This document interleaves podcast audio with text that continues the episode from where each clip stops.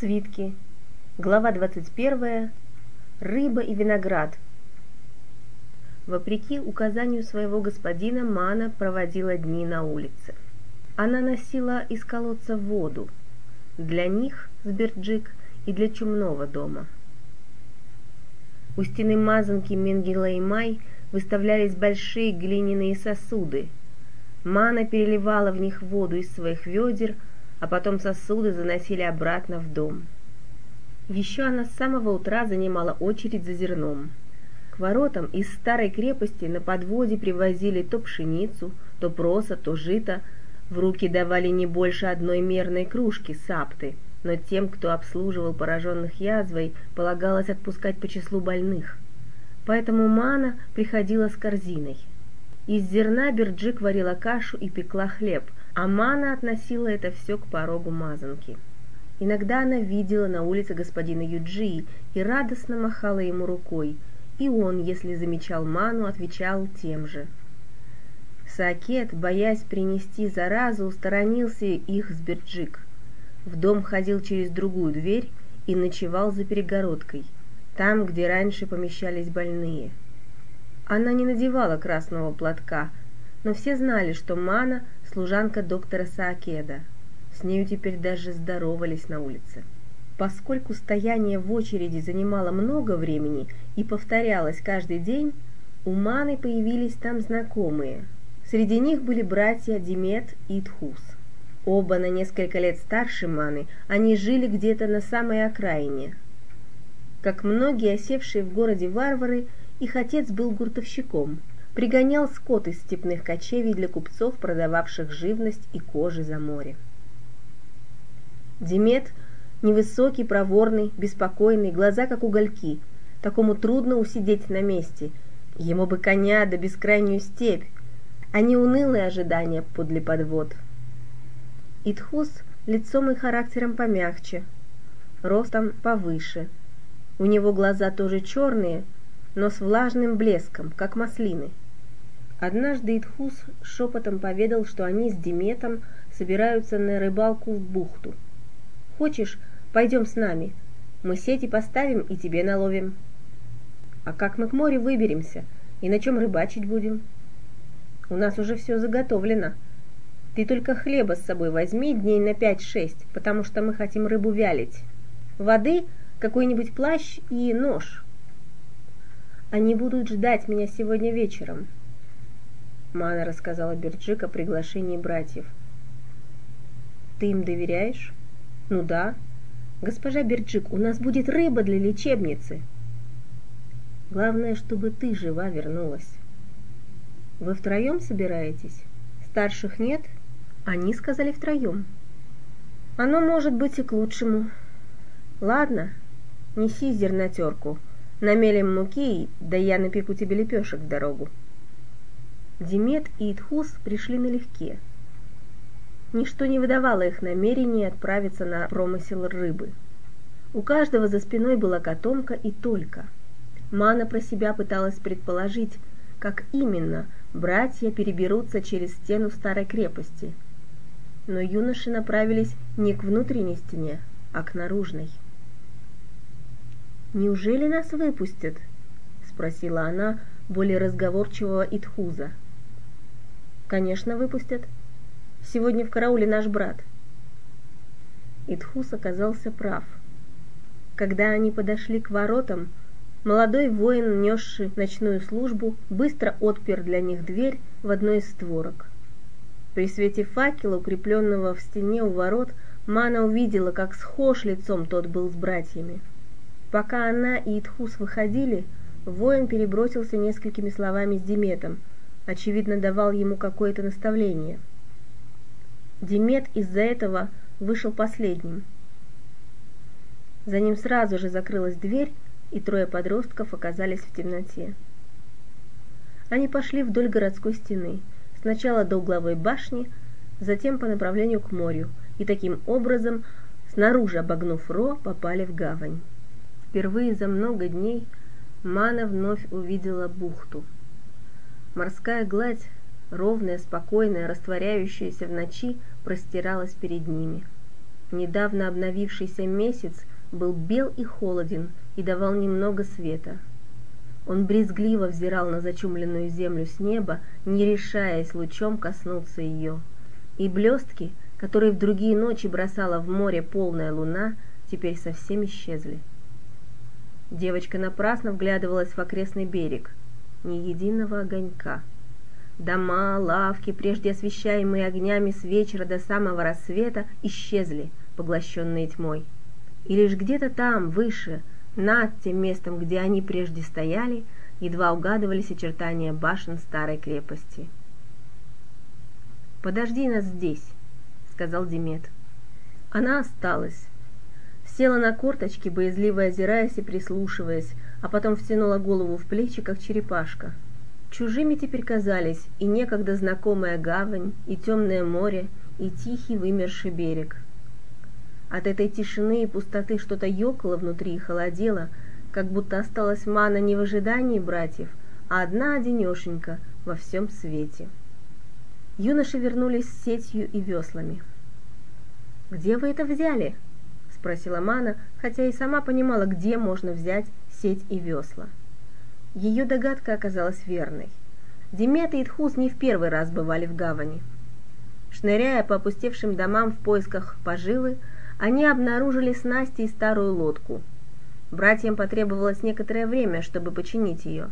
Боясь, что лодку уведут в их отсутствие, они притопили ее под мостками у берега и теперь принесли еще ковш и ведра, чтобы вычерпывать воду. Вычерпывали все трое, быстро, молча, торопясь поскорее закончить и отплыть. Но и тогда, когда наконец Мана очутилась в лодке, она не выпустила ковша из рук – боялась, что та ненадежна и даст течь. Она внимательно следила, не увеличилась ли на дне лужица, которую им не удалось вычерпать. Ничего страшного, я умею плавать. Если лодка протечет и затонет, я обязательно выплыву, про себя повторяла она. На другой стороне бухты была старая соляная копь. В ней и решили расположиться юные рыбаки. Соли здесь столько, что хватит на всю рыбу в скиасе!» — радостно объявил Демет. Они с Эдхузом нарезали сосновых веток и, оставив Ману заниматься благоустройством временного пристанища, отплыли, чтобы закинуть сеть. В тот день им повезло. Место оказалось удачным, и улов был хорошим. Втроем они сели потрошить рыбу, лишь на короткое время прерываясь, чтобы глотнуть воды или пожевать лепешек. Когда вся рыба была засолена и сложена в яме, у Маны уже сводила пальцы, да и соль неприятно разъедала кожу. Она с удовольствием оставила работу и растянулась на сосновой подстилке. Они пекли на угольях рыбу и съедобные коренья, которые отыскивала Мана. Демет смастерил легкий лук и несколько раз добывал дичь, то серого голубя, то мелкую, но вкусную желтобрюшку – Птицу тоже приходилось жарить или печь, потому что никто не взял котелка, чтобы варить еду. Продержав в рассоле улов два дня, они наделали из рыбы связок, пропуская тонкую веревку через глазное отверстие, и развесили сушиться на деревьях, по очереди следя за вязанками и отгоняя любопытных чаек. Звезды похожи на зерно, брошенное неведомым пахарем в черное тучное небо. Вот еще бы чуть-чуть, и проросли бы они лучами, протянулись к людям, как тянутся из земли вверх молодые всходы. Но нет рядом с ними солнца, нет живительного тепла, только узкая полоска месяца виднеется. Оттого, должно быть, и не растут, замерли, и лишь изредка нетерпеливо подрагивают в вязкой мгле. Итхус и Мана сидели у костра. Демет уже давно ушел куда-то с таинственным и хитрым видом, строго запретив брату идти за собой. Он хоть и был младшим, но над Эдхузом верховодил. Впрочем, старший брат от этого нисколько не огорчался. Но Ману отсутствие Демета беспокоило. Трудно представить, где можно шататься среди ночи. «Мана, ты... ты выходи за меня замуж!» Выпалил неожиданно Итхус, рабея от собственной наглости, которая и возможна-то лишь в темноте, как бесстыдный поцелуй. «Чего? Мне уже шестнадцать. Отец говорит, если женишься, отдам тебе твою долю. Ты не бойся, я тебя не обижу, и что ты сирота, клянусь тебя никто, даже словом. У меня мать добрая, с невестками ласковая, а ты хорошая, работящая, веселая, ты понравишься. Можешь своим богам молиться, тебя насильно никто не заставит. Богу, у нас один Бог. Ну пусть один. Разве я запрещаю? И в храм свой можешь ходить, когда захочешь, и хозяев своих навещать. Пойдешь за меня? Вот заладил. Итхус, и что мы с тобой делать будем? На небо глядеть, рыбу ловить. Я разбогатею. Быстро, я смекалистый. Мы свой дом будем иметь. Ты прясть будешь, ну, по хозяйству, детей мне родишь. Уитхус, если ты рот не закроешь, я тебя поклочу. А что я? Вот скажу господину Еджи про твои слова. Посмотришь, что будет. Мана и сама не знала, что будет, но ей ужасно хотелось, чтобы было как-нибудь очень весело, чтобы господин Юджи проучил этого хвостунишку. «Ладно, я тебе время дам подумать», — торговался Идхус. «Хорошо, хорошо, я подумаю», — смеялась Мана. Тут явился Демет и в ответ на все вопросы молча раскрыл перед ними свою котомку. Она доверху была полна виноградом. Оказывается, он добрался до виноградников, которые находились за холмом — Димету показалось, что виноградники не охраняются. Во всяком случае, он спокойно наполнил котомку и ушел, не встретив ни одного человека. «Сходим туда завтра. Наберем с собой побольше». «Вро никто не занимается теперь виноградом», — предложил младший брат. «А точно там никого нет? Говорю тебе. Небось, разбежались из-за мора. А вдруг в том винограднике все заразились и умерли?» «Скажешь тоже», Поскольку делать все равно было нечего, решили, что утром в виноградник братья пойдут вдвоем, а Мана останется сторожить рыбу. Море, море, синее и безбрежное, равнина, едва пересекаемая тонкими бороздками волн, простирающаяся от края неба и до края. Кажется, что в природе нет и не будет ничего больше, кроме солнца, звезд, воды и воздуха, пропитанного солью, и еще маленькой Маккаты, затерявшейся в этом величественном и пустынном мире. Ветер вяло подгонял Маккату, ее парус то надувался, то безвольно свисал с мачты, и не было окончания морю и ее плаванию. Путешественник устроился на корме со свитком. Рангнагар, священный город, город, в который приходят пророки, в котором совершаются чудеса, читал он мелкую нинтарийскую вязь. «Доброе утро, Филсен!» — окликнул его кормчий. Тот поднял голову и приветливо кивнул. «Доброе утро! Где мы? Скоро берег?» Ночью мы вошли в Скиас. Берег увидишь после полудня. Слово «Скиас» было знакомо путешественнику. «Мы будем заходить в какой-нибудь порт?» «Здесь только один порт — Ро. В соседних бухтах шныряют пираты. По правде сказать, лучше бы нам держаться от этих мест подальше. В Ро бурая язва, никто не решается причаливать к берегу. Мы наберем воды, но долго стоять не будем, так что на стены города посмотришь издали. Да и мало на что там нынче смотреть.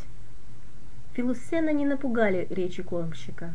Он спрыгнул в лодку, которая отправлялась к берегу за пресной водой. Пока команда корабля разыскивала истончившуюся до величины ручья речку, Филосен прогуливался вдоль побережья, с наслаждением ступая по твердой земле. Путешественник бродил под сенью старых деревьев, щупальцами корней, обвивших крутой и каменистый склон холма, соседствовавшего с морем. Он был занят своими мыслями и не сразу понял, что не один среди рощи недоумением человека, не ожидавшего ничего подобного, он глядел на худенькую девушку, сидевшую к нему спиной на большой полусгнившей коряге. Девушка, наклонив вниз голову, расчесывала волосы и не замечала его. Несколько мгновений Филусен наблюдал золотистый затылок и смуглый острый локоть, видневшийся из-под закатанного рукава ее серого льняного химата.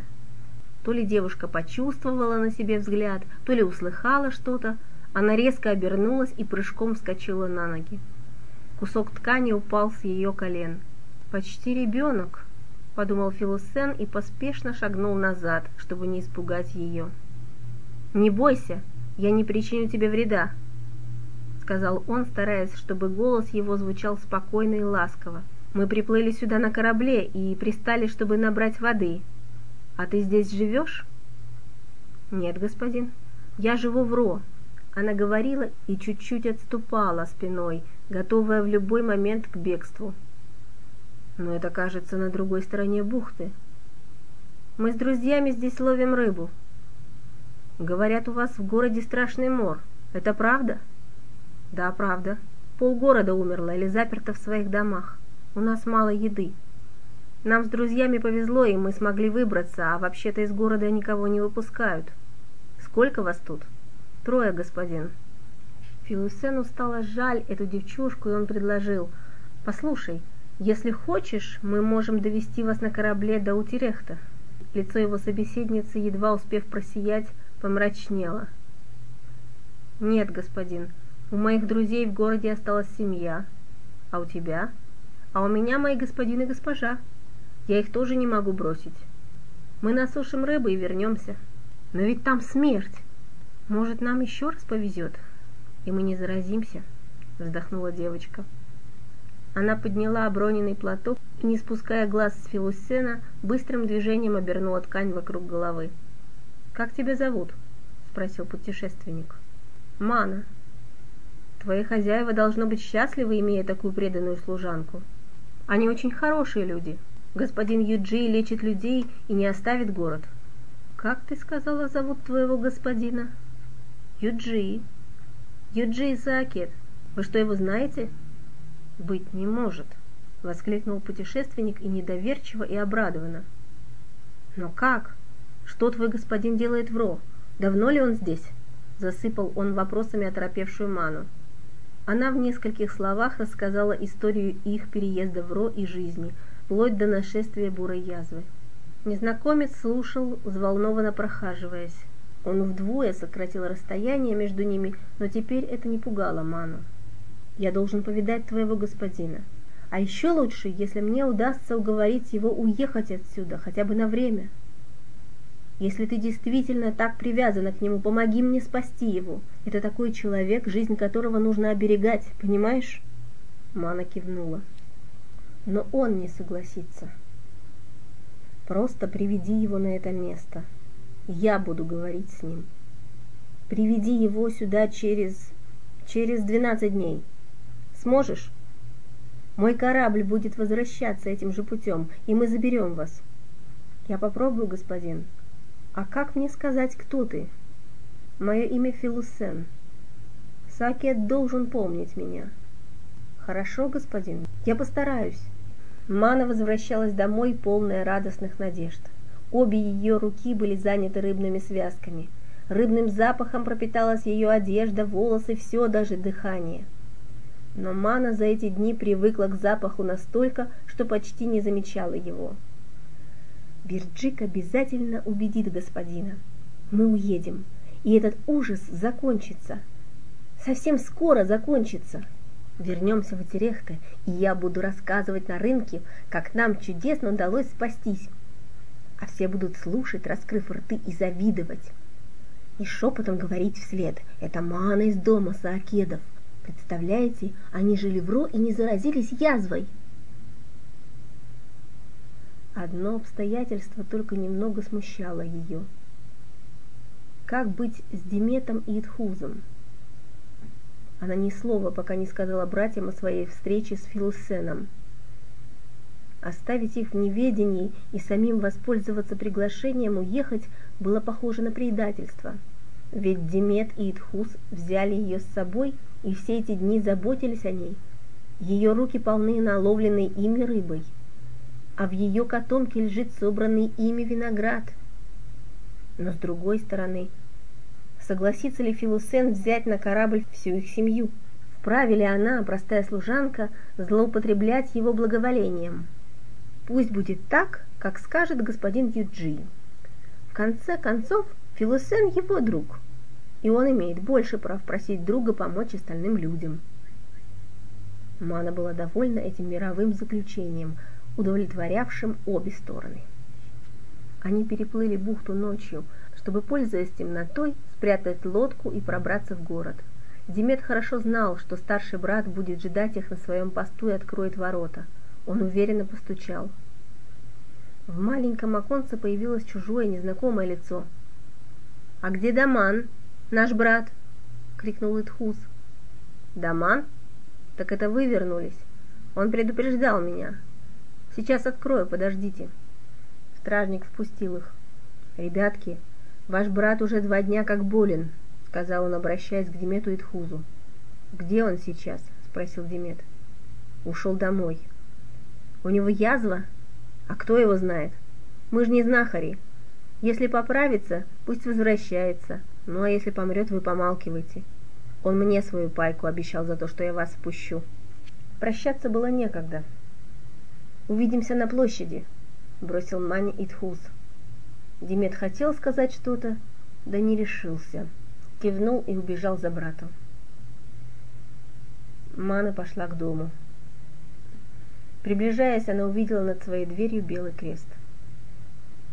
С той стороны, где жили они с Берджик, дверь была заколочена.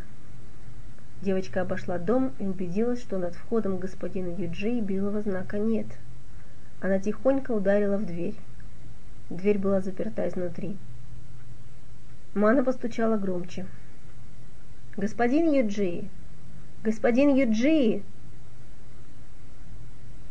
Так как никто не отвечал, Мана повернулась к двери спиной и стала бить в нее пяткой. «Кто там?» Она узнала голос Саакеда. «Господин Юджи, это я, Мана! Пожалуйста, откройте! Вы здоровы?» Через мгновение она увидела его лицо перед собой. Это было измученное лицо с воспаленными глазами. Саакет постарел. «У нас на двери белый крест», — начала девочка, боясь задать прямой вопрос. Бирджик умерла. Вчера. Он открыл дверь шире, чтобы Мана могла войти.